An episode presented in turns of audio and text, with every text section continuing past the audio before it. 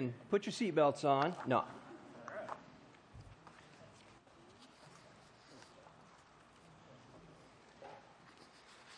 Just a quick word about the school carnival. It is a fundraiser. Uh, the school is in this kairos kind of moment where everybody in, the, in, in our country is rethinking education and they're rethinking where their kids are placed. And unfortunately, it takes money to make things roll and to have a staff here. We have an amazing staff here, and it, it takes finances and resources to make this roll forward. And this is just one of the fundraisers that we use, uh, which is probably more fun than fundraisers. But it, it, it, at the end of the day, it is a moment where we get to mix with our school family as a body of believers. And there's over 400 plus people that come through this room that night. It's amazing. It's, it's, it's as Kelsey said, it's epic. And if you can help support in just terms of volunteering for just a small time slot, that's wonderful because we could certainly use your, your help. So, um, yeah, so having said that, uh, this morning, imagine, if you will, you were in your favorite place and your favorite space, and you have all of your, you've got your Strong's Concordance, you have your Greek English lexicon out, you have your various Bible translations. I don't know why this is fading in and out, Jason. Is it me? Testing one, two, test, test. Um, and you're just studying the Word of God. How many of you have ever done that? You've had that approach where you just lay it all out and you start going. And it's amazing how you can get caught up on a rabbit trail. Isn't it? You're, you're here to study this, and then God just drifts your heart and you go clear over here. I love that. Now, today, in, in, in the world today, you can do all of that from your iPhone. Right? You can. It's got it all there, and it's amazing to, to, to do and to see and to watch. And to go through scriptures. But this morning we're going to go through basic training, Holy Spirit 101. Now, we have been talking last week about vessels of God containing spiritual things. What are those things? What, what is a vessel of God?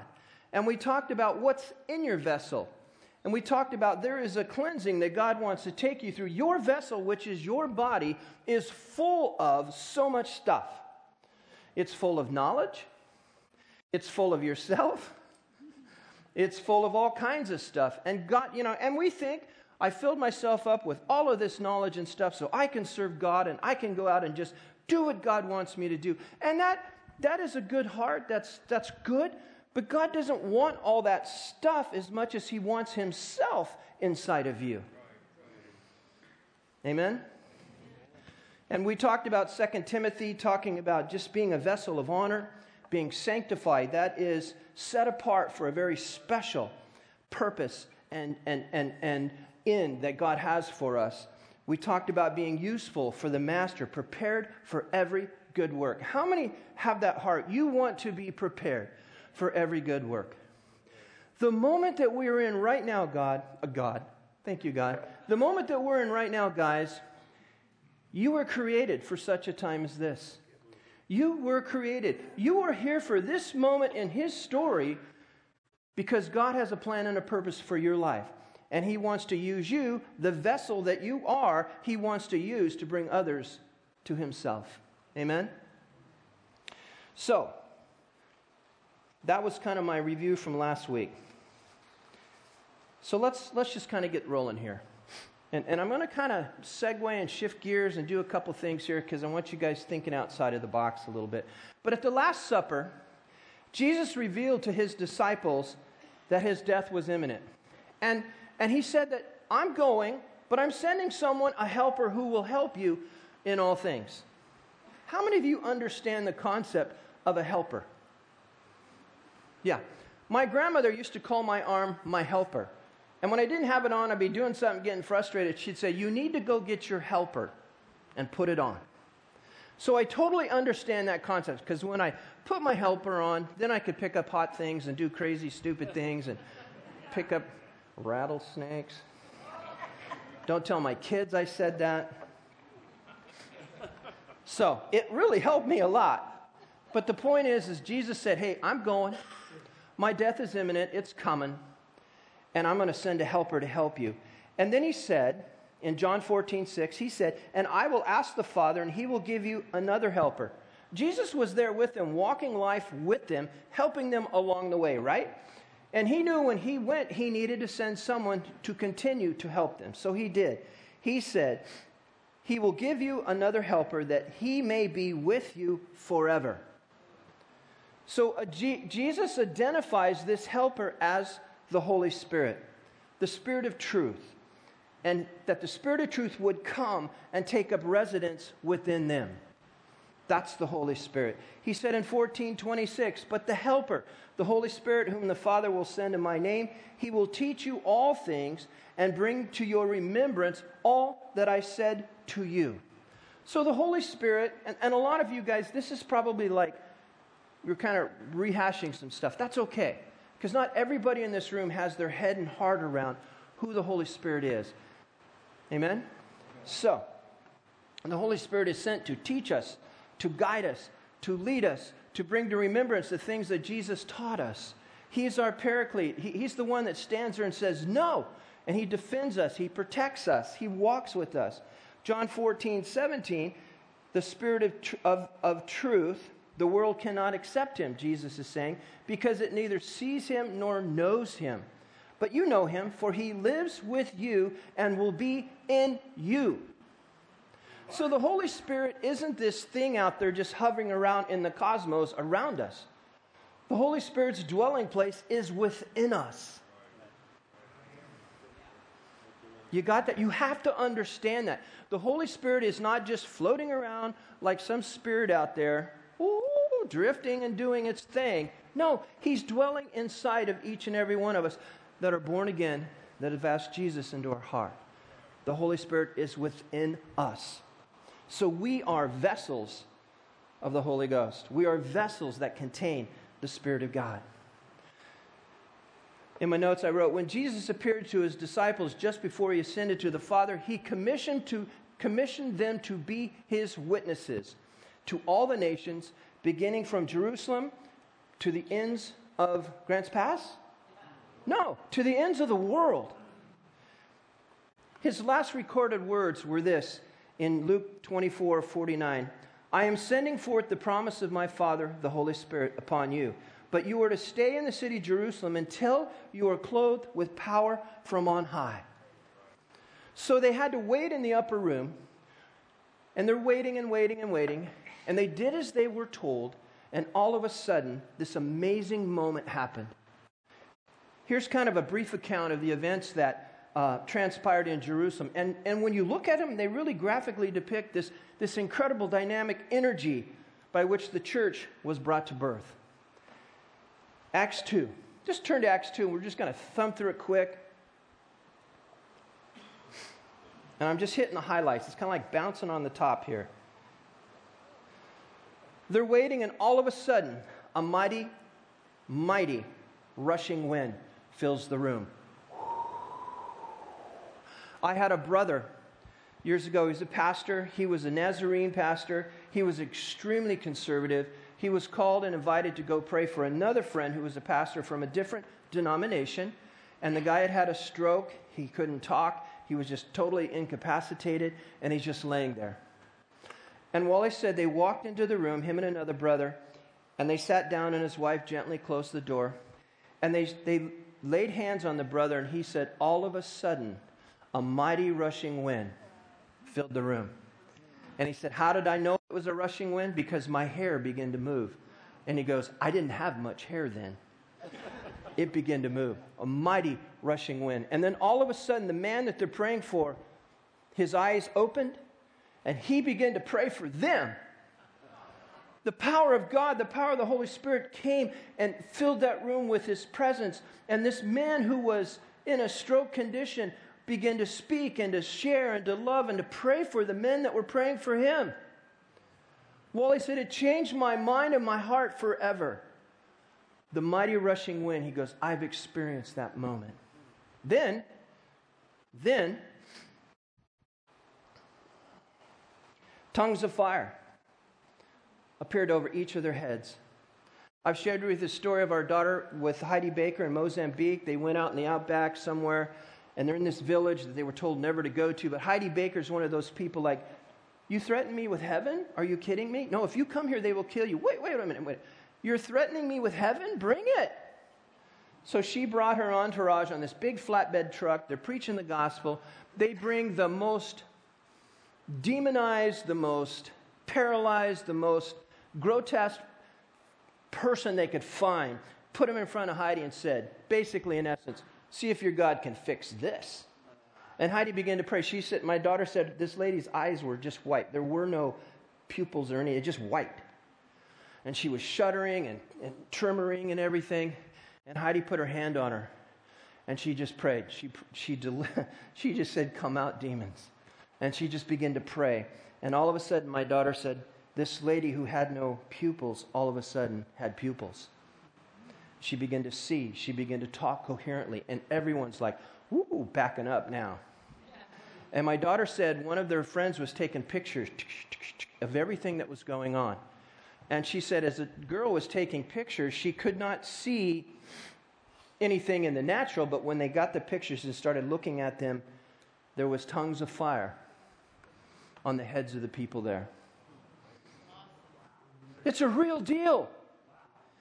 So here we have these tongues of fire, and it says that appeared over each of the disciples. Then they were all filled with the Holy Ghost and began to speak with other tongues as the Spirit gave them utterance. And then it goes on.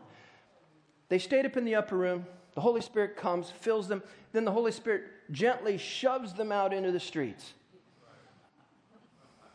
So the Holy Spirit wasn't just, it wasn't just, it was for that moment he came and filled, but he also sent. So they're shoved out into the street. And it says, Devout Jews out of every nation under heaven heard the great noise. The scripture says the multitude came together and were bewildered, confused, because each one were hearing them, hearing them, the disciples, speak in his own language, magnifying the wonderful works of God. These people were there for a celebration. They were from different parts of the known world and they spoke different dialects. And all of a sudden, these people who were from a whole nother place and region were hearing the wonderful things about God in their own dialect, their own language. That was a wow moment. Acts 2, guys, is that, in my opinion, it's that kairos moment.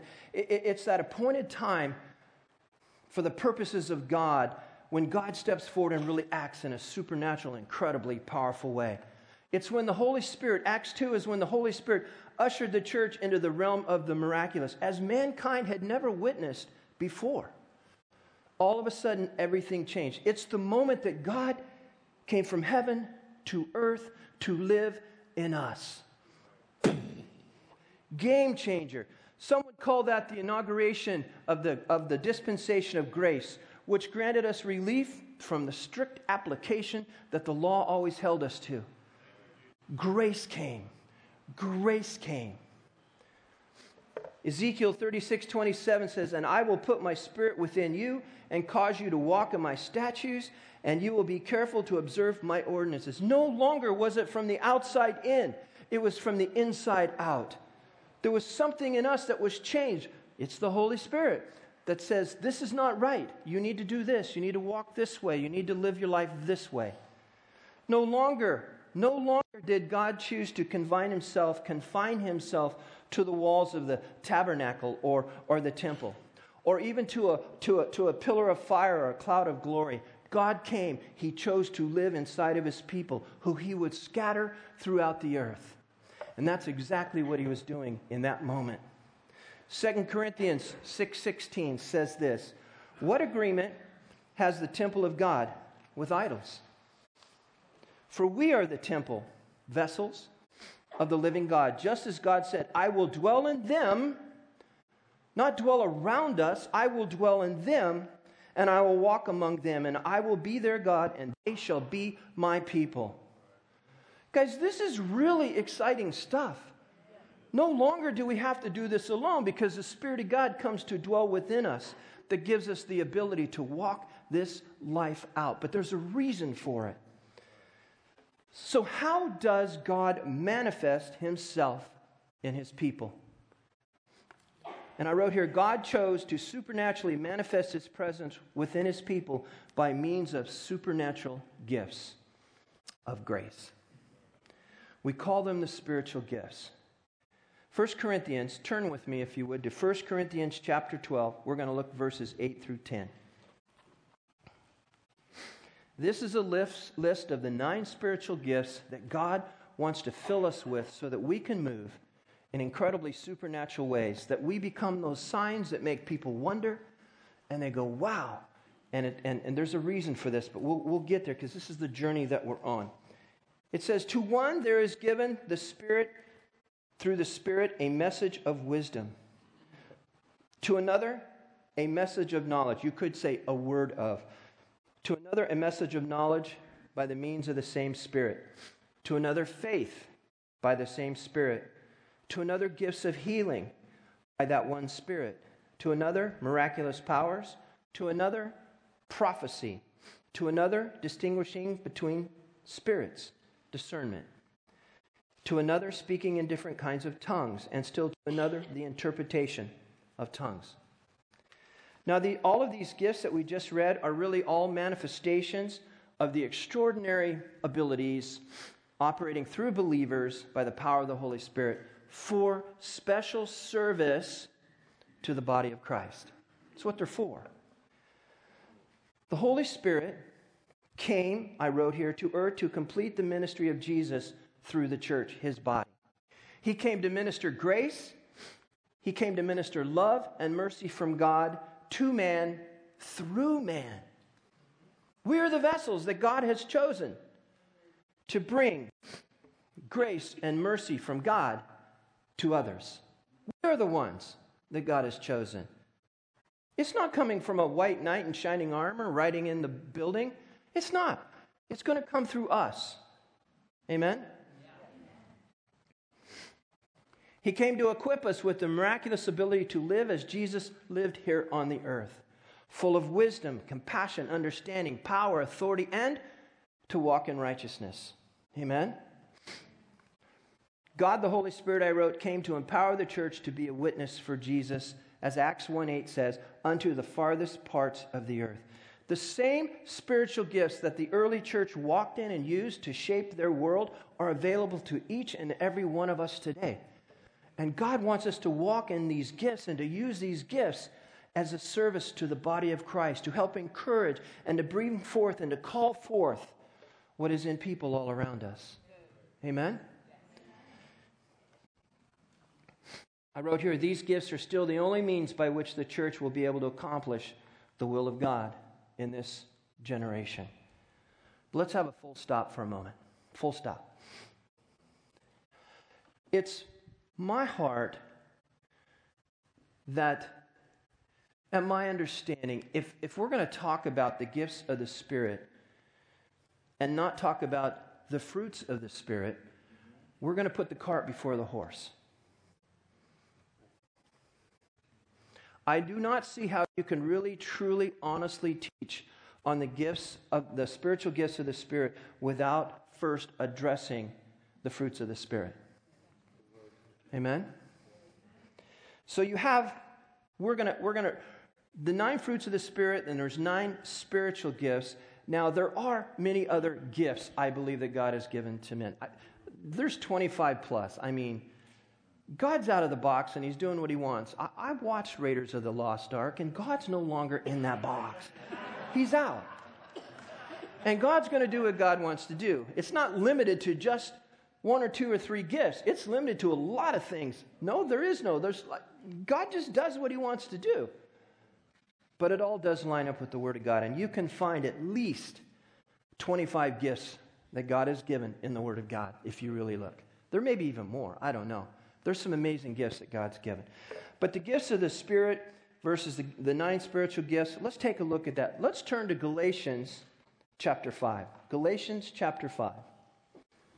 Here, Paul is, is speaking uh, about being led by the Spirit. He's talking about how, how to be victoriously led by the Spirit. And he also talks about the tension that, that our spirits live in, uh, the tension that lives with our old nature and our new nature. And, and, and this, this term, fruit of the Spirit, refers to, again, the nine qualities of Christian character, I believe, that are, that are centered and come from Christ Himself. But let's just read this. He says, You, my brothers and sisters, were called to be free. But do not use your freedom to indulge the flesh. Rather, serve one another humbly in love. For the entire law is fulfilled in keeping this one commandment love your neighbor as yourself. What that literally means, love your neighbor as yourself, literally means love your neighbor as you love yourself. Do you understand that? As you love yourself. If you bite and devour each other, watch out, or you'll be destroyed by each other. Boy, that is so true. So I say, walk by the Spirit, and you will not gratify the desires of the flesh. For the flesh desires what is contrary, opposite to the Spirit, and the Spirit what is contrary to the flesh. They are in conflict with each other. So, walking in the Spirit and walking in the flesh, man, these two do not mix well. They were never designed to be that way. They are in conflict with each other. In fact, they are in conflict with each other, so that you are not to do. Is Jason still here? What's going on here? I fading out here? Signal. signal? Yeah, I'm running out of gas, maybe. Should I move this 30 yards? There we go. That might help. But, you are, you, but if you are led by the Spirit, you are not under the law.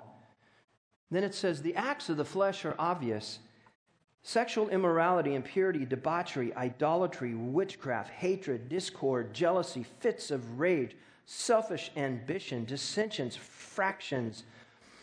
Uh, factions and envy and drunkenness, orgies, and the like. I warn you, as I did before, that those who live like this will not inherit the kingdom of God. Now, as you read the word and go down the list, you have to, you have to look at where you're at in this journey. Okay? That's between you and Jesus. But the fruit of the Spirit is love, it's joy, it's peace, it's forbearance, patience, kindness, goodness, faithfulness, gentleness, and self control. And it says, Against such things there is no law.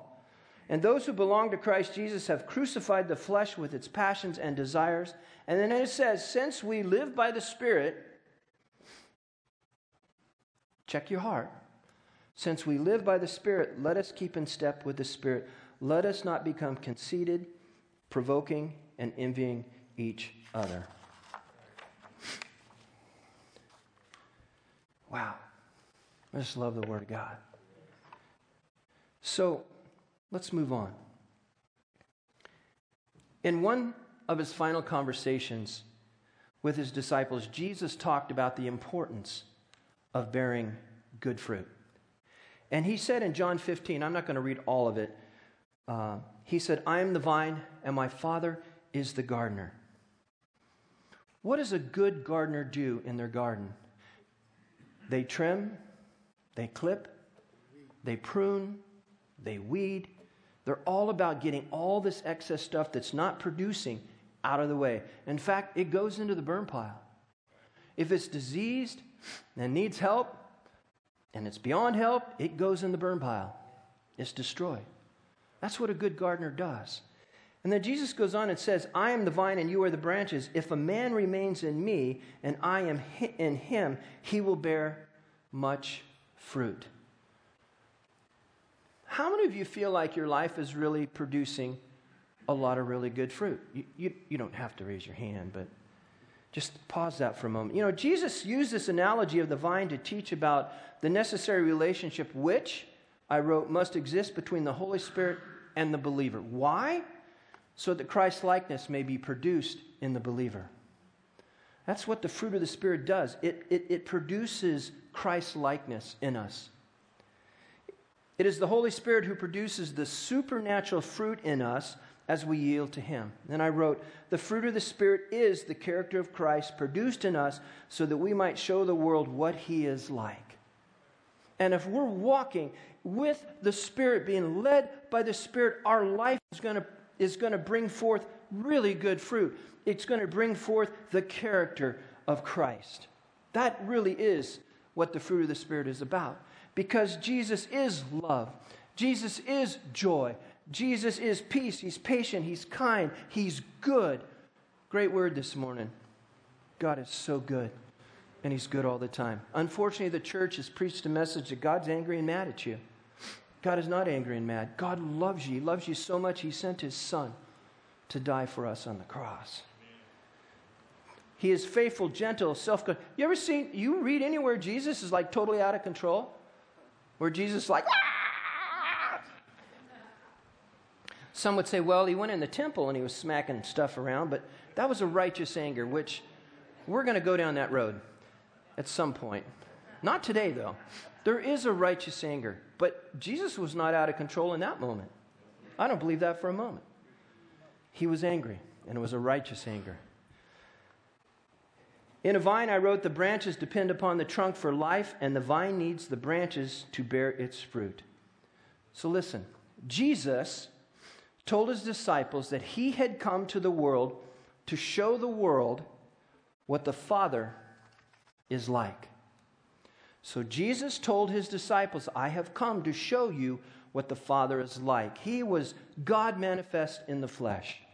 But the Holy Spirit comes to dwell within the believer, us, to reveal the, to the world what Jesus is like. Did you catch that? So the Holy Spirit was sent to reveal to the world what Jesus is really like. And if you're walking in the Spirit and your life is full of really good and abundant fruit, and people encounter you, they're going to encounter the goodness of God. They're going to encounter the joy of God, the peace of God, the kindness of God. They're going to encounter this if your life is producing that kind of fruit. Paul said in 1 Corinthians 6 19 through 20.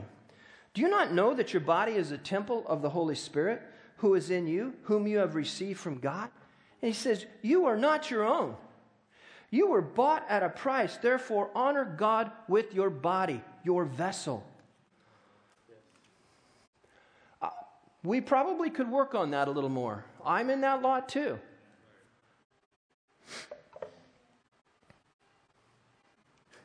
Hello? The fruit of the Spirit is Christ's character manifested. And I said, I wrote here, and this is produced in your life by the power of the Holy Spirit. Why? So that you will live a life that honors God. So again, the fruit of the Spirit is Christ's character manifested in your life. Is that a horn out there? Somebody's alarm. Somebody's alarm. They're just getting up now. they wanted an extra hour. I don't know, but okay, let's move on. It's so easy to get distracted, isn't it? It's like squirrel. Which reminds me,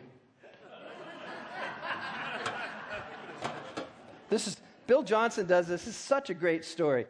He talks about being led by the Spirit. Here's the Holy Spirit, okay? And we're walking along in the Holy Spirit, trying to, trying to walk that Christian life, being filled and and, and really being led by the Spirit. And all of a sudden, squirrel comes along, and we're like, squirrel!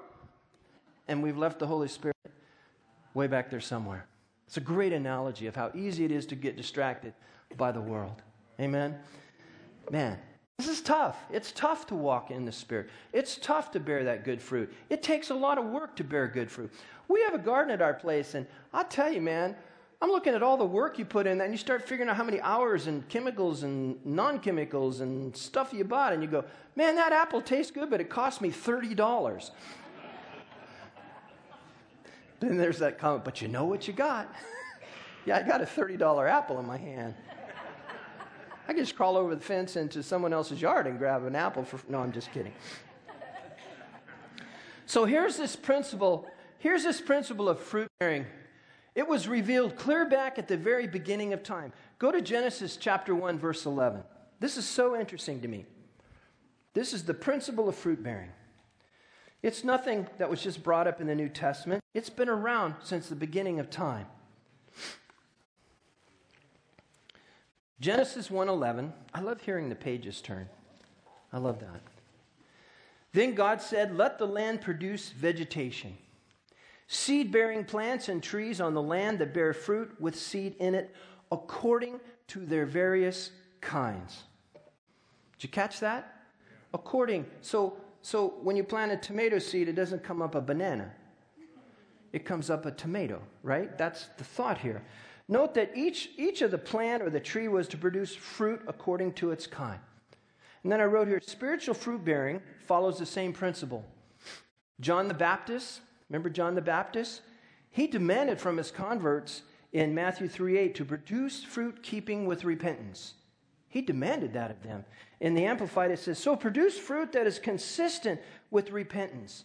So if you've repented and, uh, repented and tr- truly changed your way of thinking, it should be a reflection in your life, right? You should no longer be doing the things that you weren't supposed to be doing, that you knew you shouldn't be doing. You should be doing all new things that push the gospel and push the kingdom forward. Demonstrating new behavior that proves a change of heart and a conscious decision to turn away from sin. That's the fruit of a repentant heart. You make these conscious decisions to turn away from sin, to turn away from the things that you know you shouldn't be doing. In John 15, verses 1 through 16, I'm not going to read all this, but John emphasized this principle by making it clear. Again, I wrote, his, that his followers, that in order to develop and maintain a spiritual life, one must bear abundant fruit for God. In verse 8, it says, this is, this is to my Father's glory that you bear much fruit, showing yourself to be my disciples.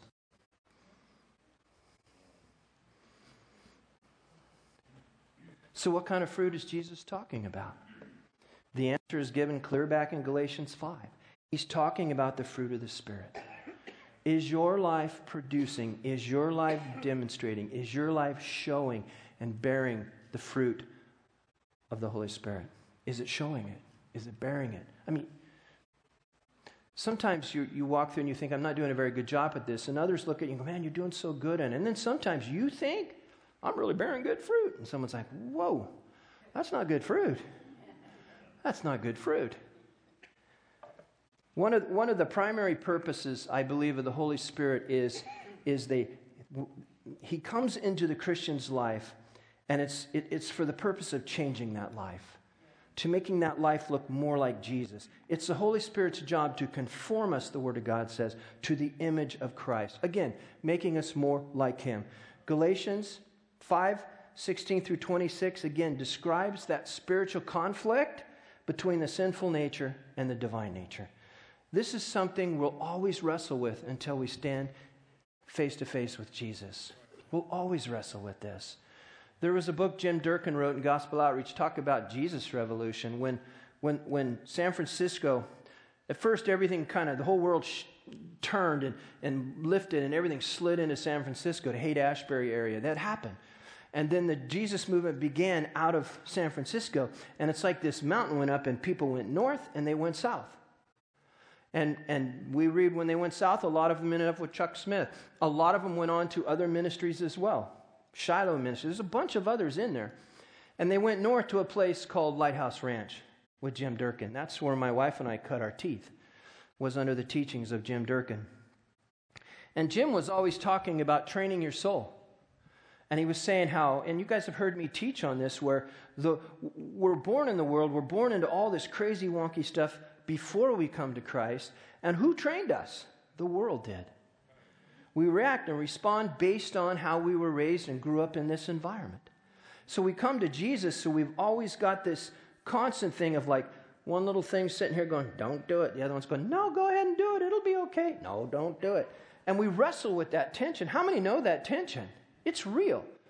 And there's this retraining of your soul. David did that all the time. We think, we think soul talk may have ta- started somewhere down in the south. It, it didn't. David was into soul talk. He'd say, Soul, stop it. Soul, you need to get it together. Soul, rise up. Come on, soul, you've got this. He would talk to that part of his being that was connected to God. And we need to constantly be aware of that, that there's an enemy that wants to take us out. And he knows our desires, and he knows those old desires that we, and he loves to say, hey, it's okay to go do that one time. It's not going to hurt you. Remember all the fun you had doing that? And then you you start this wrestling match. Oh, man, stop it. We need to stop it. If we're led by the Spirit, well, we're going to be able to work through this tension. The fruit of the Holy Spirit is in direct contrast with the acts of the sinful nature. Galatians verse 17 says this says, For the sinful nature desires what is contrary to the Spirit. This is in Galatians 5. Uh, where am I? Galatians 5. Yeah. I, the total context is 13 through 26, but I'm in verse 17. Just. For the sinful nature desires what is contrary to the Spirit, and the Spirit what is contrary to the sinful nature. They're always going to be in war. They're always going to be beating at each other and clashing all the time. But I'm telling you, if you walk in the Spirit, you're going to be able to go through, eh, I got some good filters now. That's not of God. That's not, that's not going to produce good fruit. We're able to take those thoughts captives by the power of God because we have the mind of Christ. We have the ability to be able to go, that's not God. Get out of here. And rebuke it and walk away from it. We can do that. They are in conflict with each other so that you do not know what you want. They're opposite in character. They were never meant to, to come together. Galatians 5 19 through 21 really does an incredible job of describing all the people to, to varying degrees when they do not know Christ and therefore are not under the influence of the Holy Spirit and the fruit that they are bearing. Can you imagine the fruit of jealousy? Our sinful flesh produces certain types of fruit that reflect our nature. Just does. But listen, and the Holy Spirit came, fills us, and now, hopefully, the Holy Spirit will allow us and produces in us types of fruit that reflect His nature. So, what is your vessel reflecting? Is it your nature or is it His nature? So, when a believer does not yield to the Holy Spirit's control, I'm telling you, if you're not yielding to the Spirit, you're not being led by the Spirit, you will not be able to resist the desires of the sinful nature. You won't. And if you keep falling back into the old desires, this might be your problem. You're not yielding your heart and all that you have to the Spirit of God. But when the Spirit is in control, wow. Yeah, we are like fertile ground in which the Spirit can produce His fruit. And by the power of the Spirit, we can overcome the desires of the flesh and live that abundant and fruitful life that God wants us to live. You want to know the secret? To win in the spiritual conflict, the secret is to walk again in the Spirit of God. To walk in the Spirit. To walk in the Spirit. Galatians 5:24 through 25 reminds us that those who belong to Christ Jesus have crucified the sinful nature with nature with its passions and desires. And then it says, since we live by the Spirit, let us keep in step with the Spirit. You want to get the monkey off your back? You want to really train your soul? Learn to walk with the Spirit. How do we do that? We listen to His voice. I'm telling you, God is always talking. It comes from the throne of God. His voice is just always it's always coming down. We've talked about that even in the prophetic realm, in the gift of prophecy, all that good stuff. God is always speaking. But do we have the tuner to tune into his frequencies? The more you walk in the Spirit, the more you'll begin to hear and go, oh, that's the Holy Spirit. That wasn't just my spirit talking, that's the Holy Spirit talking. I need to listen. Follow his leading. How many of us have had a moment when the Spirit of God told us to do something and we didn't do it, and then we felt ourselves going back around the mountain again? You ever have that happen? Yeah, yeah. Follow His leading, obeying His orders, and trusting and depending on Him. Benny Hinn wrote a book, I believe Benny wrote it, called Good Morning, Holy Spirit. It's a powerful book. It's like First thing he gets up in the morning, he has this incredible conscious awareness of the Spirit of God is there. He's here. He's in me. What are we going to do today, Holy Spirit? What's, I mean, he's, he tuned in like that. Imagine living your life like that. So tuned into the Spirit, if the Spirit said this or that, you were able to hear it with incredible clarity and just do what He told you to do.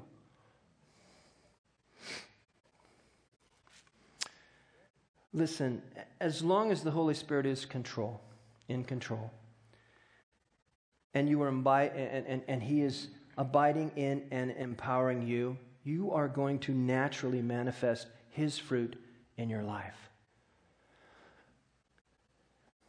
And, and I'm going to be honest, in the church, there are people who, when you're around them, it's hard to sense that there's any fruit there like that, but yet they're in the church. I'm not throwing rocks, guys. I'm just saying, are they really being led by the Spirit? They're freaking out, they're screaming, they're whining, they're complaining, uh, they're upset, they're pointing fingers at. That's not the fruit of the Spirit.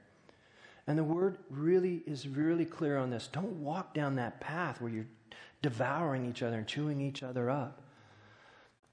The gifts, the supernatural gifts of the Spirit, I believe that we're going to get to next week. We'll talk about those. Those nine gifts, those gifts were given to take and to talk to those people in the church.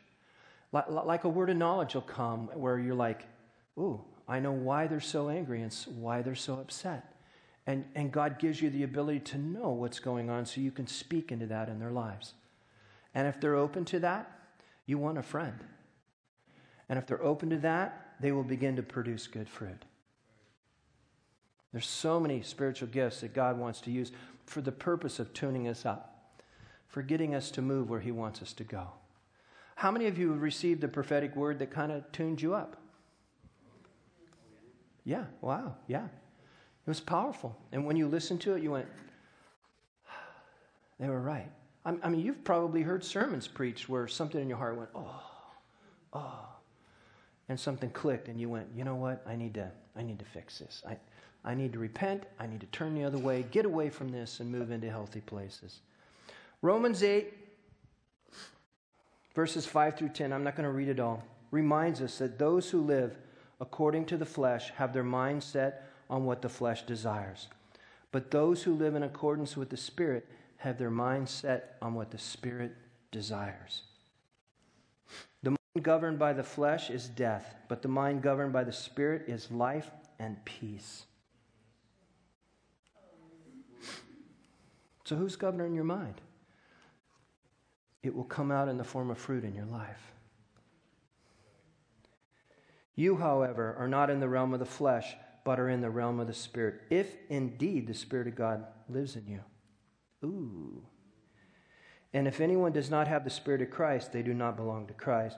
But if Christ is in you, then even through your body, even though your body is subject to death because of sin, the Spirit gives life because of righteousness. What a powerful word. So you can see in this scripture, if you read it in its entirety, you can see the principle of fruit bearing right here. Each produces fruit after its kind. Whether your mind, it, it, it all comes down to what your mind is set on. If your mind is set on the flesh, it's going to produce wickedness. If it's set on spiritual desires, it's going to protect, pr- produce a fruit that gives life to everyone and everything around it.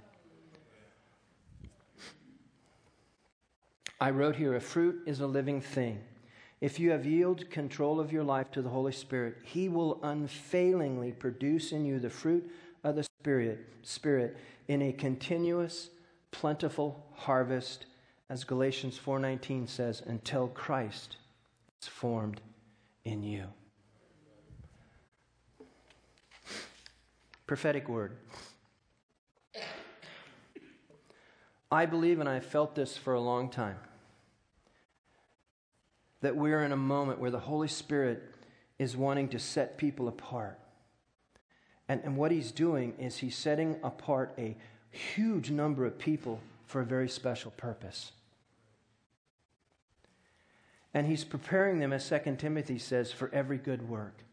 He's anointing them with special grace and power because he's got incredible things for them to do. These people have been in hiding. These people have been in training, maybe didn't even know it, but they're being uniquely equipped to be able to face the evil that we're facing today. Yeah, yeah. 2 Timothy 2 again says, Do you want to be a vessel for honor? Then you need to set yourself apart. You need to be sanctified. And it says here, sanctified, set apart for a special purpose and useful to the master, prepared for every good work. How many have that heart? You want to be used by God. You want to be used by God for special purposes. Oh, man. Do you really want this? Do you really, really want this? Well, it all begins by making peace with the Holy Spirit and restoring his rightful place in your heart and in this church. Amen? Let's stand.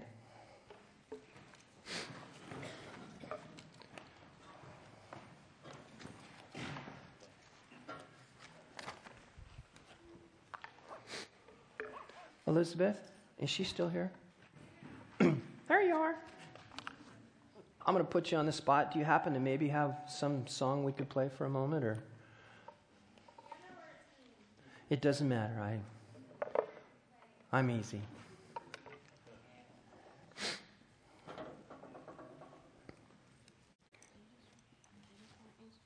Yeah, that's good. Thank you. Yesterday, I had, not yesterday, before yesterday, had an amazing opportunity. Uh, I have an aunt who was probably the only safe harbor I ever knew as a kid.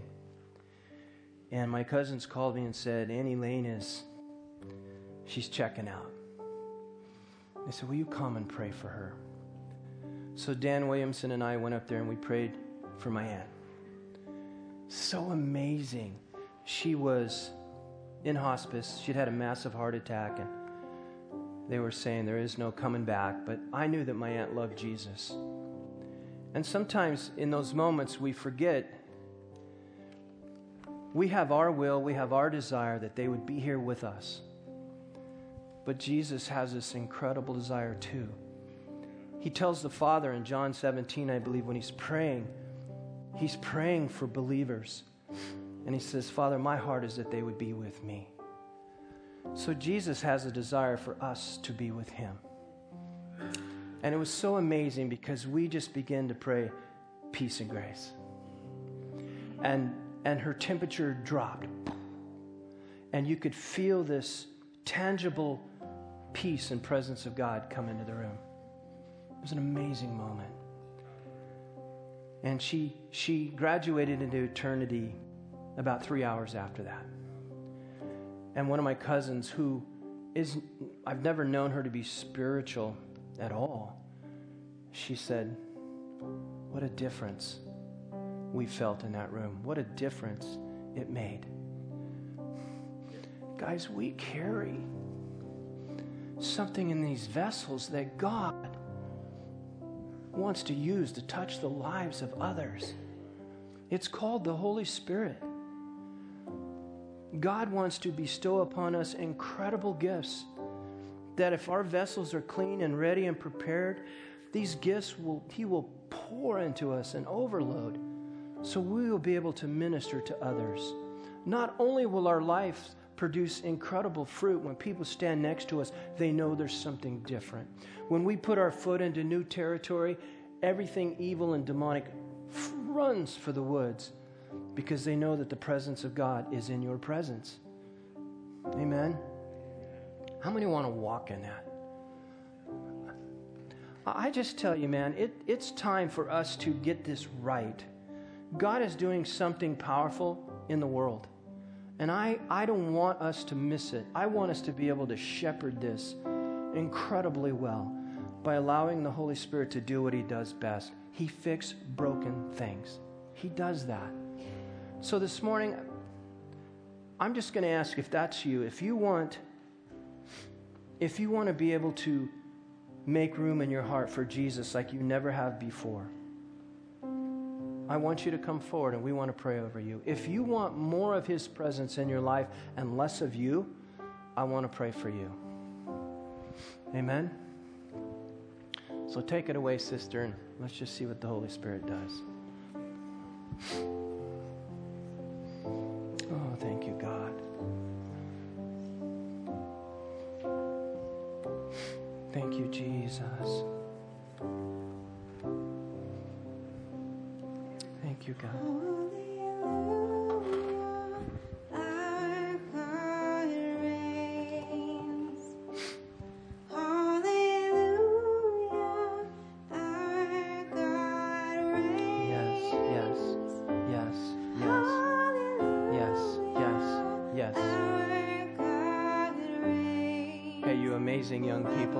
You want to come up here? Come on up here. You're so awesome. Come on, come on, come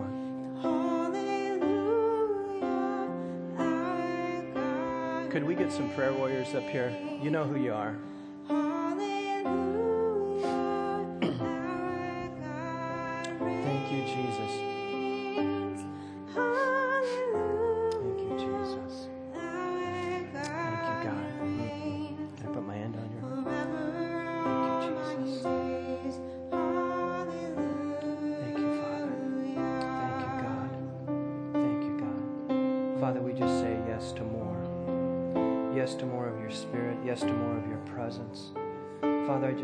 you go down the corridor of their hearts and you would just gently knock on those doors that they need to open and allow you to come in. They, they know, God. We're not here to meddle, God.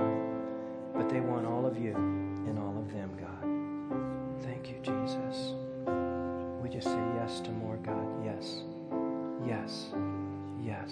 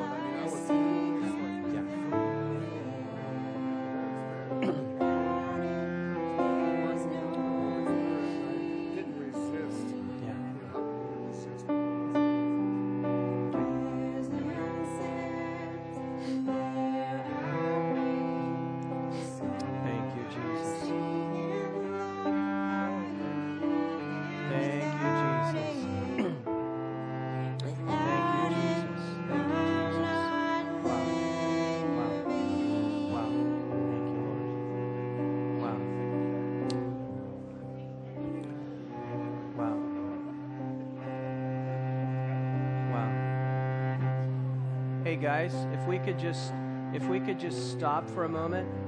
Just stop for a moment.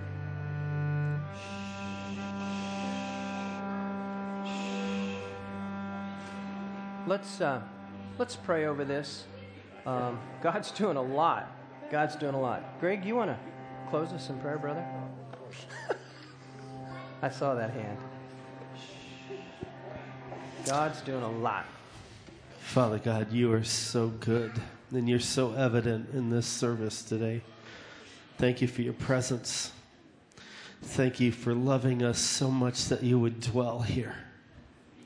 Thank you so much, Lord, that you want active relationship with us.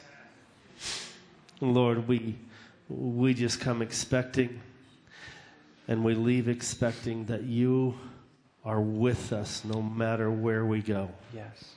Yes. Lord, continue to work in this family. Continue to pour out your spirit more and more in this family. We're desperate for more and more of you. Continue to pour. Yes. Yes. Continue to pour truth. Thank you so much for our pastor, for hearing the heart of the Holy Spirit.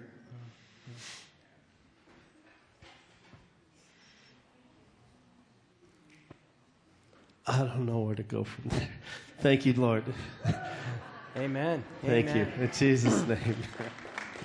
If you could help with a few chairs, that would be awesome. God bless you. If you want to hang out for a little bit, fellowship, that's cool too. So, bless you guys. That was so good, Doug. Thank you.